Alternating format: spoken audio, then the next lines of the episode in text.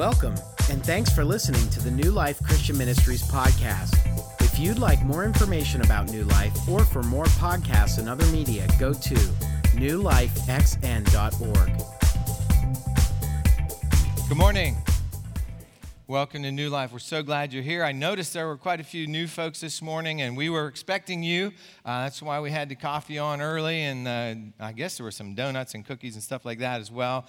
That's the least important, but it's important of what we had prepared for you. Ever since New Life began 16 years ago, our goal has been to share, grow, and live the new life of Jesus Christ with the world, one person at a time. And one of the things that I was aware of on Monday night, we had our, our fireworks display here on Monday night, and there were about 1,400 people on the property, and they tell us about 400 from here down to the end of the street, and about four or 500 down at the uh, uh, elementary and high school, and another couple hundred here and there. And, and actually, probably the best use of the traffic circle, there were tons of people sitting on the, the bank of it.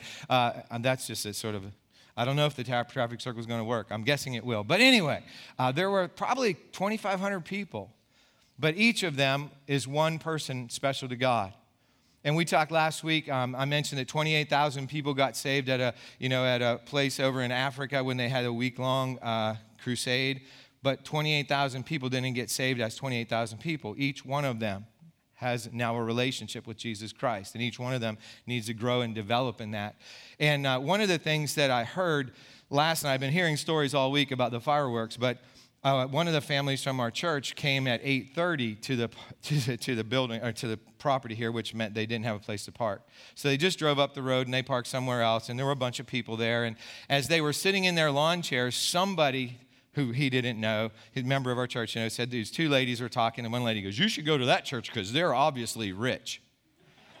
and uh, and he turned around and he said, "You know, the church, you should go to our church because it, it, we are rich, but in ways that have nothing to do with money.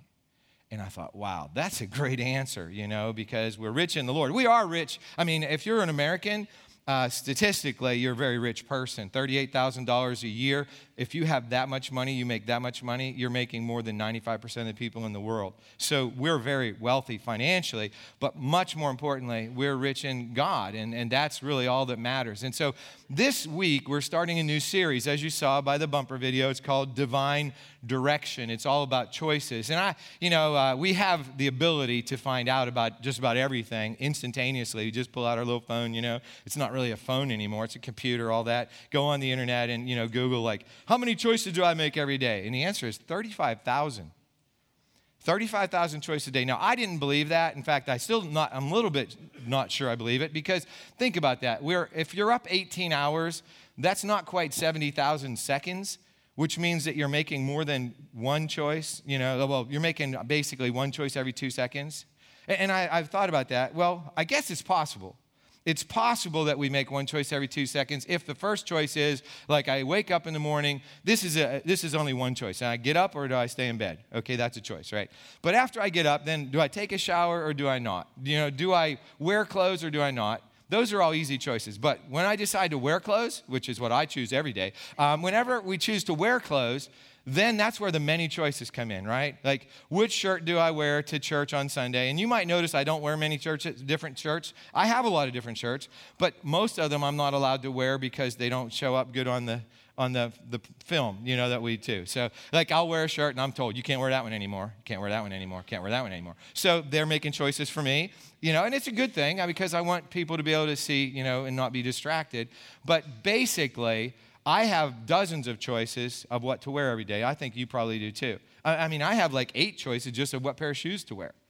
Um, and so that's if that's eight choices, I guess 35,000 isn't hard to believe. And Cornell University spent money to do a t- study on how many choices we make about food every day. Guess how many? 226.7, the average American adult, just about food. So, how do we know how to decide and what to decide when we have a choice to make, since there are so many. And obviously, some of the choices are very important. At least on the surface, they seem very important. You know, what career am I going to choose? Am I going to get married or am I not going to get married? Um, should I take that job in another state? It's a promotion, but then my family's going to be uprooted. Those are very important questions. And we know up front, those, we need help with those questions, those choices. But what about the average choice? Like, should I go to camp this weekend or should I go to worship? Should I spend $5 on a you know, special cup of coffee or a pack of cigarettes today or not? And those don't seem like they make any difference, but think about this.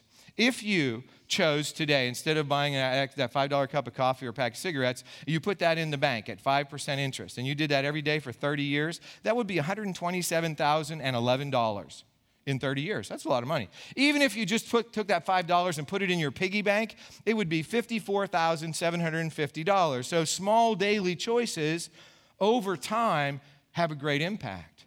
So we decided, when I say we, that's Pastor Mark and Pastor Brad and I, when we put this series together, we originally decided to call it Choices. And that would have been a good choice um, because we have a lot of choices to make.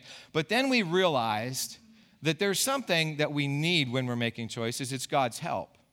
And so we changed the title to Divine Direction. I got a little help with that, th- with that title because Pastor Craig Groeschel just came out with a book called Divine Direction. And, and its subtitle is very interesting Seven Decisions That Will Change Your Life. And those seven decisions all are just one word long. So the first choice is start, the second choice is stop, the third choice is stay, fourth choice is go, the fifth choice is serve, the sixth choice is connect, and the seventh choice is trust. And the first two and uh, pairs are actually opposites because sometimes we need to choose to start doing something in our life, and sometimes we need to choose to stop. You know, sometimes we need to choose to go somewhere, and sometimes we need to stay where we are. I mean, we need to, you know, sometimes the choice is I have this great opportunity in California. And do we need to take that? Well, we don't know. We don't know unless we ask for help from God. And the, the great thing about help from God is, in my life, I found that this book right here, uh, it gives you a lot of guidance. In fact, the, this book we call the Bible, it's not really just one book, it's 66 different books written by many different authors who all had one thing in common divine direction. They all had the Holy Spirit guiding them and telling them what they were supposed to write as they wrote. And so that's why we call it God's Word. And so anytime we have a decision to make, we know if we go to this book, we're going to get some really excellent help. So, one of the things that we're going to do during this series is we're going to start off today by going to that book and we're going to look at this one particular author and something that he had to say about wisdom. And this author's name is Paul. We know him as the Apostle Paul. His original name was Saul. He was actually not always an apostle. He uh, actually started out, as we all do, as babies. He grew up as a Jew, and he actually grew up as a Pharisee and he was a scholar. We would say that probably Saul, as he was known, and, and, actually he was from the tribe of Benjamin, and the first king of Israel was from the tribe of Benjamin, and his name was Saul. I'm guessing that Saul was named after King Saul. And so, anyway, he grew up as a Pharisee. He studied the Word of God. He probably memorized the whole Old Testament. Think about that the whole Old Testament. He probably had it memorized. And uh, he made a choice. It was a very serious choice that when Jesus came to the earth, died and rose again, went back to heaven, and the church began, Saul decided that Jesus was a fraud, that he was not the Messiah, and that he was going to stomp out the church. Saul didn't just make a choice, he acted on that choice, and he was very deliberate in making sure that Christians were arrested. And, and, actually, when Stephen, the first Christian who was martyred for his faith, was martyred, Saul was standing there nodding his approval at what was taking place. And so imagine Saul's surprise when he went one day from Jerusalem to a town to the north called Damascus, and he had in his hands documents which gave him permission from the leaders in, in, Jerusalem to arrest the Christians he would find in Damascus and bring them back to prison. Well, he's on the way on this trip to Damascus, and all of a sudden this bright light comes, and God, not just God, but Jesus, speaks to him. And that interaction changed Saul's life forever. In fact, it left Saul blinded for three days. I imagine during those three days, he went on into Damascus because Jesus told him to go, and he waited for three days until this guy named Ananias, who was a Christian, came to give him further instructions and to give him his sight back, which was a very important detail. But, but anyway, imagine how many choices Saul had to make during those three days. I'll bet you it was more than 35,000 a day. And here's the thing that we have to realize Saul's choices changed history. In fact, if you follow along in the outline, that's the first point in your outline that when the Apostle Paul converted to follow Jesus, the direction of history changed. When Saul became a Christian, one of the things he did, he changed his name to Paul. And why did he do that? Because in a Gentile world, the name Paul was a Gentile name And, so Gentiles were just non Jews. And so Paul would fit in better in the pe- with the people he was going to be um, witnessing to, the Gentiles primarily, um, than with the name Saul. So he changed his name. But Saul, who became Paul, eventually took the gospel, the good news of Jesus Christ and his salvation to the entire known world of his day. He wrote two thirds of the New Testament. And without a doubt, Saul's choices changed history. And, and you're probably thinking, well, that's good for, for Paul. But my choices aren't going to change history. What difference does it make what I choose, what I do with my life? Well, let's go back to that $5 a day that you can spend on, you know, coffee or cigarettes or whatever you want to. What if we instead would redirect that $5 to supporting orphans? Let's say through Southeast Asia Prayer Center, one of the mission organizations we support. Well, if each of us did that, well, each of us who would do that, it would be three orphans would be supported. And if half of us who come to New Life, so 400 of us did that, that would mean 1,200 children in Cambodia or some other country would have their eternal destiny changed because they would have food every day. They would have clothing to wear. They would have a shelter where they could live and be safe. They would have education. And, more importantly than anything, they would have house parents who would tell them about Jesus. So imagine that, that little choice of $5 a day, 400 people, 1,200 lives changed forever. And I'm not saying that God's telling us to do that. All I'm saying is that our choices have far more influence than we realize.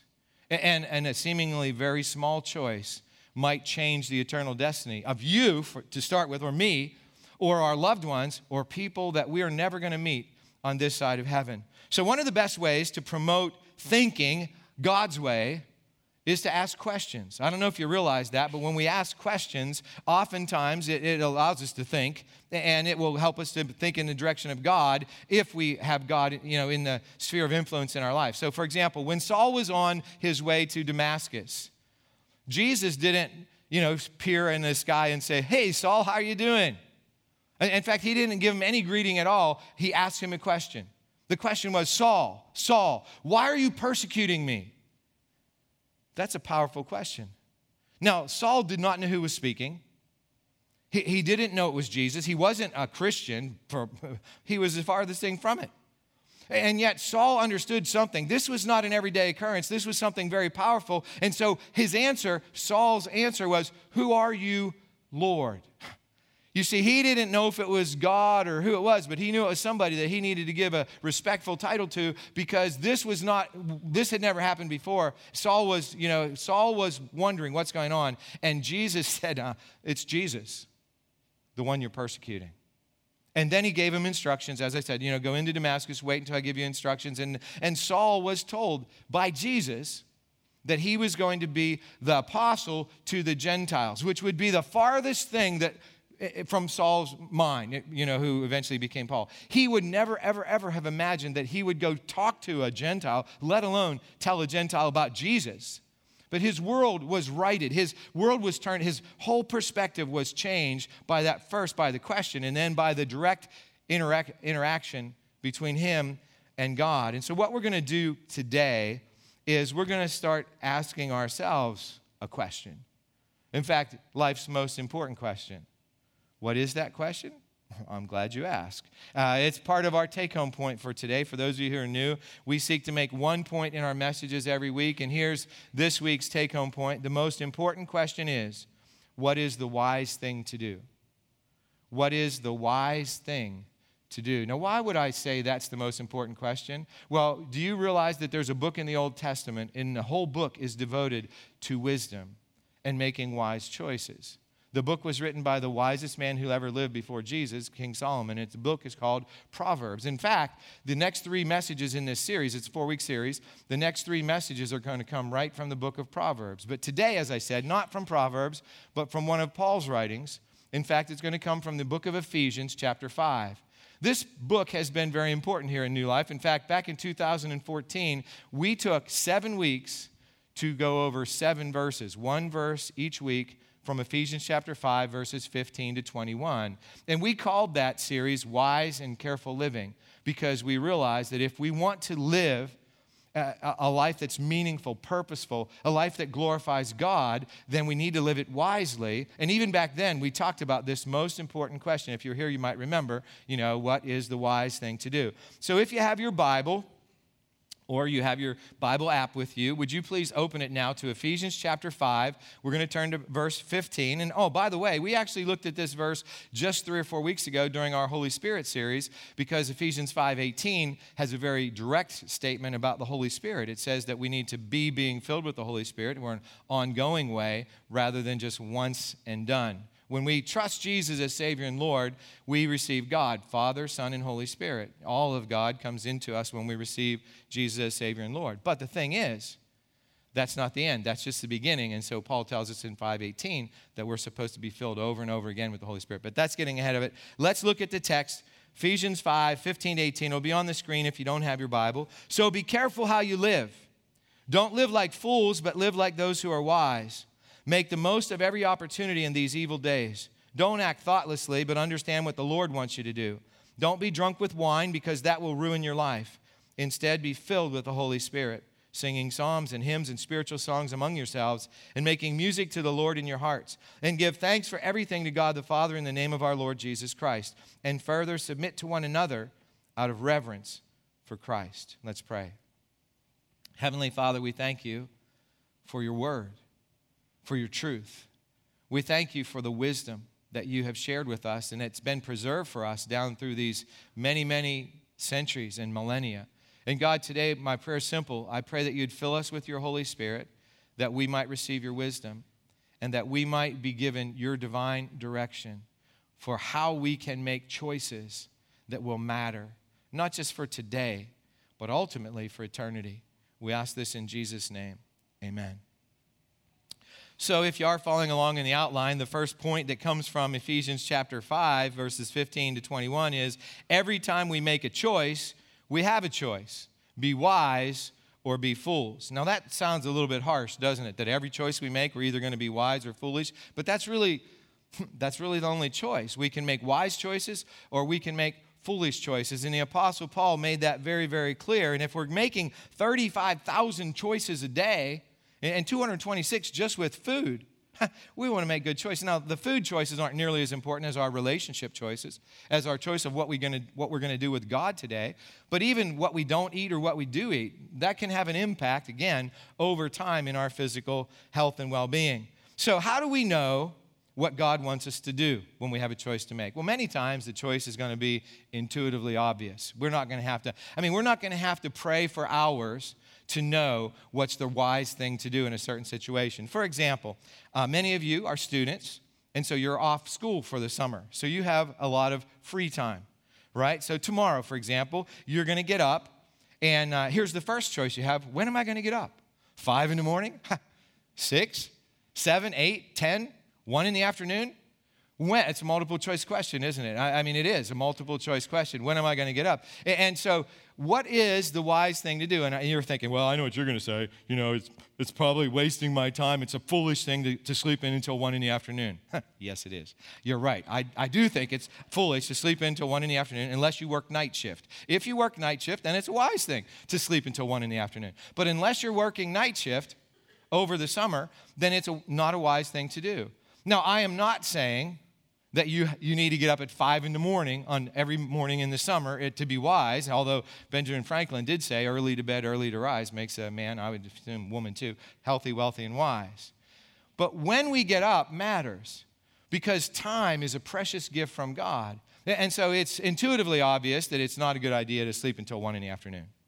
But when do we get up? Well, you know, let's ask God that question. He probably has something to say about that. Remember when we did the series on, uh, on the seven deadly sins right after Easter? One of the things was sloth. And what did it say there? It didn't say sleeping was a bad idea, rest was a bad idea. What it said, a little extra slumber, a, a little extra sleep, a little extra folding of the hands to rest brings poverty. So if $5 a day adds up to 125,000 or 54,000 depending on the interest rate over 30 years, Imagine what will happen if we wasted two hours a day every day. I know I, I did the math. It's 18 40 hour weeks in one year if we just waste two hours a day. So it's very important what we do with our time. So let's look at another point that Paul makes in Ephesians 5. Now, he doesn't make this point directly. I, am drawing it out of what he says. Our choices compound because the days are evil. Paul said this make the most of every opportunity in these evil days. So, how do our choices compound in evil times? Well, think about it. If you make a good or a bad choice and the times are neutral, those choices are important. But if the times are already evil, then whether we make a good choice or a, a, bad choice really compounds because we have an atmosphere around us that's evil. Now, where did that come from? Why does Paul say the days are evil?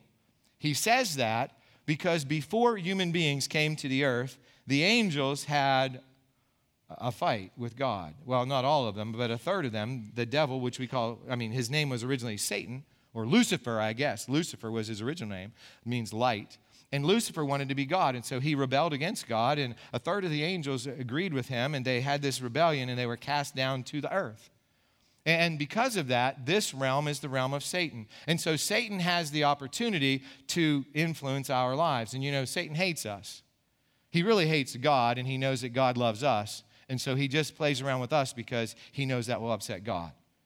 And we've said this many times. The devil doesn't usually just say, Here, why don't you go out and kill somebody? I mean, that, we wouldn't do that. But what he does is he deceives us.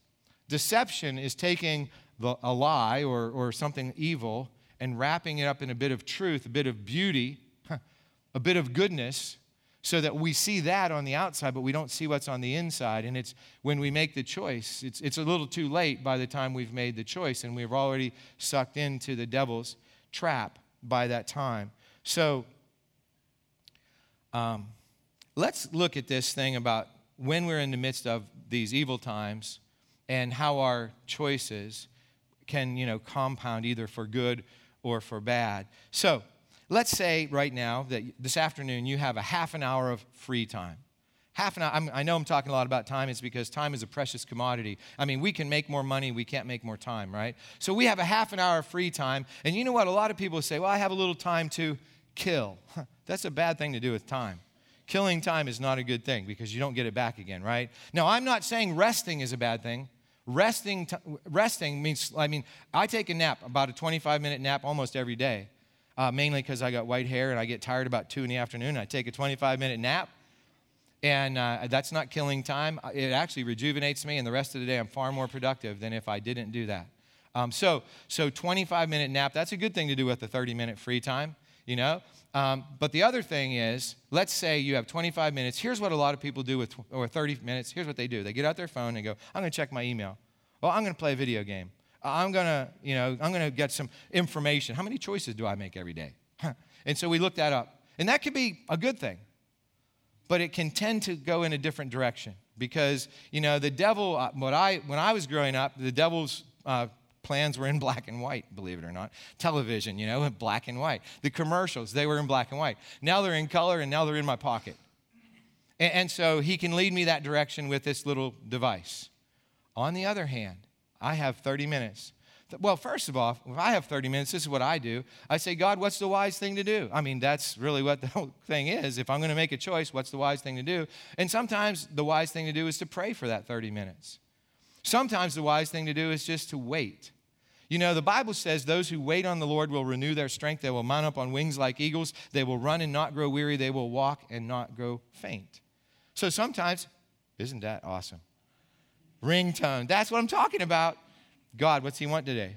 You know, I don't know. Uh, so I do know. He wants us to wait on Him. He wants us to listen. He wants us to pray. Or maybe we say, maybe I should get out my Bible app and read the Bible for half an hour. Do you know what happens if you read the Bible a half an hour a day for a year? If you're an average reader, you read the whole Bible. So many people over the years have said to me, You know, Pastor Chris, I've always wanted to read the whole Bible. I said, Well, sit down and read for a half an hour every day for a year, and it'll be That'll be it, you know? So there are some wise things we can do. Now, it doesn't have to do with praying or reading the Bible. What if you have a friend or a loved one that you haven't talked to for a while? Maybe the last time you talked to them, there was a little uncomfortable feeling, you know? So you could get out your phone and you could call that person, you know, could be a parent, could be a child, could be a cousin, uncle, could be a friend, coworker, whatever, and just say, hey, I was thinking about you. I just wanted to call, you know, say hello. Or maybe restore a relationship. And I know maybe you wouldn't use actually this part. Maybe you would just use your fingers and text. That's, I guess that's okay. You know, it depends on how old you are, which, which way you're going to communicate. But communicate. Let somebody know that you care about them. I mean, the, every time I do this, every time I have a few free minutes and I call somebody, you know what happens almost every time? Thank you so much for calling, or, you know, it means so much that you called. That, that really will happen often if you take the time to do it. Because here's what I know happens we have friends, and we say, you know, I should talk to them or I should get together with them, and a week passes, and a month passes, and a year passes, and years pass. And those relationships that used to be so close, they're gone. And we can't have, you know, 100 best friends. But one of the wise things to do in life is to have friends. And they take, you know, they take effort and work. And so that little 15 minutes, 30 minute span of time, instead of next time you have that playing a video game or, you know, checking your email, why not call somebody that you care about? Okay, so the next thing Paul says, our souls seek to serve something our souls seek to serve something. We say this often at New Life because the Bible teaches it that human beings are made up of three parts. We have a body, the physical part, which we can see. We have a spirit, which is the part of us that comes alive when the Holy Spirit comes in, whenever, you know, when we receive Jesus Christ as Savior and Lord. But the other part of us is called the soul. That's our mind, our emotions, and our will. And our souls were created actually to serve God. They were created by God to serve Him. But when we rebelled, when I say we, our ancient parents, Adam and Eve, rebelled and sin came into the world, and you know, and the devil was in charge uh, of our lives until Jesus becomes Savior and Lord. Our souls are still going to serve something or someone because that's how they were created. And what Paul says is this: it's very, very important that we remember that since our mind is probably the most uh, recognizable part of our soul, that we fill it with something good because empty minds are indeed where the devil works best. And here's how Paul put it He said, Don't act thoughtlessly, but understand what the Lord wants you to do.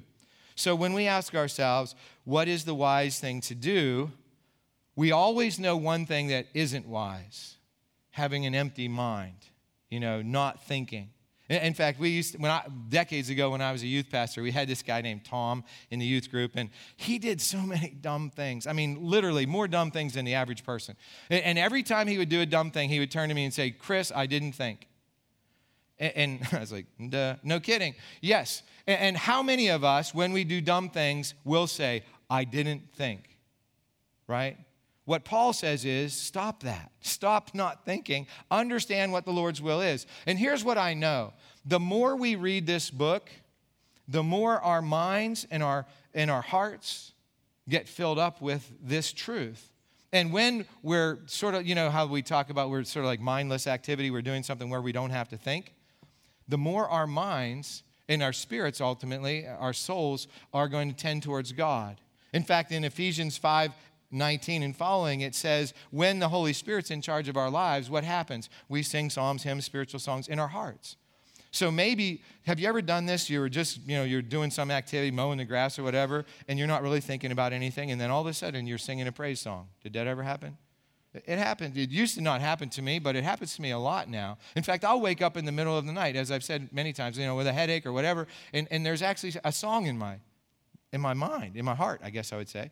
That's what God wants to have happen, and that will only happen if we fill it up with this truth in the first place, if we fill it up with good things. The wise thing to do is to fill our minds with the things of God. So, the last thing we're going to look at today is about the Holy Spirit because, you know, how are we going to fill ourselves up with the things of God? The best thing to do is to fill ourselves with the Holy Spirit, and the Holy Spirit is always available to guide us. That's the last thing that we're going to talk about from this text today. It says, "Don't be drunk with wine," Ephesians 5:18. Don't be drunk with wine because that will ruin your life. Instead, be filled with the Holy Spirit. So, if we are wondering what is the wise thing to do and we genuinely have no clue, then the best thing to do is to ask God and to ask Him to fill us with the Holy Spirit and give us guidance and direction, right? We get guidance and direction from the Holy Spirit when He fills us up. And it says there, there's, there are two things. One thing is what we're not supposed to do don't get drunk with wine. Another word for wine and alcohol is spirits, right? Small s, spirits. Don't get filled up with spirits, but fill up with the Holy Spirit. And, and we know what happens when we go in the direction of spirits, other drugs. What happens is it eventually takes over our soul and our body, and, and, and it's called addiction. And, and, and, nobody, I've never met anybody who said, I wanted to be an alcoholic when I grew up, I wanted to be a, a drug, addict, drug addict when I grew up. But what people do tell me all the time, because I've talked with a lot of folks in that situation, is, you know, I moved to a new town and I just wanted to fit in. Or, or I wanted to fit into this certain group at school. Or I saw my parent, parents do it, and so I figured if my parents did it, it was a good thing. And, and those kind of things lead little by little by little. Small choices become big choices. And so, how do we overcome that? Well, there are two basic ways that I know of that we overcome any addiction in our life. And Saul or Paul understood it. The first is to get filled up with Jesus, which means get filled up with the Holy Spirit and let the Holy Spirit work. And the other is to have community, to have people that care about us, that, that people that you know come alongside us and partner with us in it. Here at New Life on Thursday nights, we have Celebrate Recovery. It's a, it's a Christian 12 step program that people get together around whatever is their hurt, habit, or hang up and they let God help them and they help each other. And that's how we can overcome that part. But let's focus on the positive here. When we're making a choice and we ask ourselves, what's the wise thing to do? And it's not intuitively obvious or it isn't available in God's word right away. We don't, maybe we don't know the word, it's there. Then we just ask God to give us help so that we can make the next right choice. In fact, one of the things I know from working with um, primarily guys who have been in recovery is that one of the things NA and AA says is this do the next right thing. That's just the same as make the wise choice, right? What is the wise thing to do? And God is the one who gives us wisdom, and He has given us the opportunity to make wise choices. So, we have 35,000 choices a day, plus or minus. What are we going to do with them? Here's the commitment that I hope we'll do this week. It says, I will ask myself what is the wise thing to do before making decisions and commitments this week. What's that going to look like? Well, it's going to be challenging if you're not used to doing it. It, might even become annoying. Chris, seriously, you want me to ask God what's the wise thing to do? Like what shirt I should wear, what pants? No, that, that kind of stuff, you know, that's one of those intuitively obvious things. But when you're going to spend five bucks, yeah, you should ask God, what am I going to do? When you're going to you know hang out with somebody. Is this the wise thing to do? Should i hang out with this group of people or this group of people? Because who we hang out with shapes who we become over time. Is this the wise thing to do? And, and am i going to eat my you know i mean I, I go home this afternoon. Nancy told me she's going to bake a blueberry pie sometime this weekend. So my question is going to be should i have three pieces or two? No. Really it should be. Am i going to have one piece right? Just one. Okay and, and, and how big is that one piece going to be? See little choice ends up with big consequences over time, right?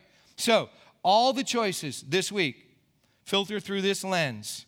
Every time I have a choice, I'm going to say, what is the wise thing to do before I make my decisions and commitments this week? So let's pray and ask God, the author of divine direction, to give us wisdom for the coming week. Almighty God, we thank you so much for who you are. We thank you that you do give us wisdom and that your word contains it. God, we pray that every time we have a choice to make this week, that you will point us in the direction of the wise thing. That you will fill us with your Holy Spirit, God, right now and every moment, that we can bring you glory and honor. In Jesus' name we pray. Amen.